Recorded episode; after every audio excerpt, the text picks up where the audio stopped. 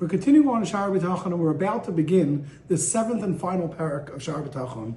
Until now, between the Hagdama and the first six parakim, we've discussed what is B'tachon, why a person needs to have B'tachon, what our benefits are out of B'tachon, how to apply B'tachon into ourselves, as well as different tools and different information and how we can acquire true B'tachon. Rabbeinu Bachya says, now is something very important to discuss. We understand what bitachon is, we understand why we gain out of it, we understand how we can have bitachon.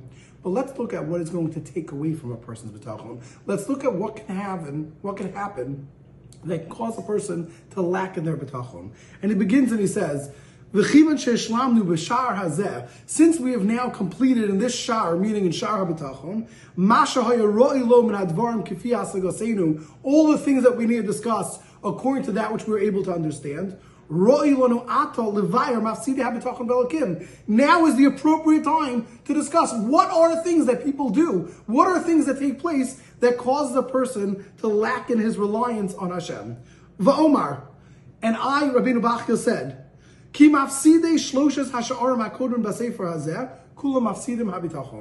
All the different things that cause a lacking in the previous three sharim, which refer to the first shar, which is called shar hayichud, which we talk about how Hashem is one and a person's job to understand and come to the conclusion and clarity that Hashem is one.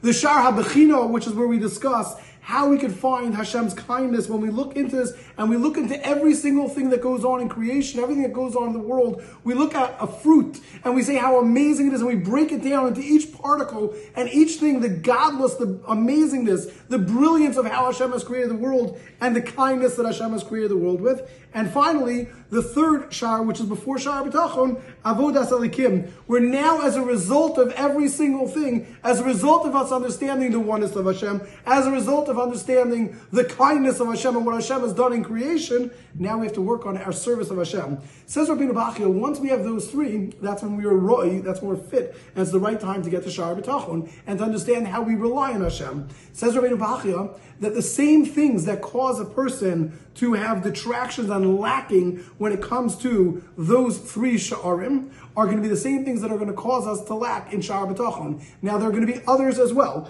but let's go through them. He explains what causes a person to lack in their shar hayichud and their understanding of the oneness of Hashem?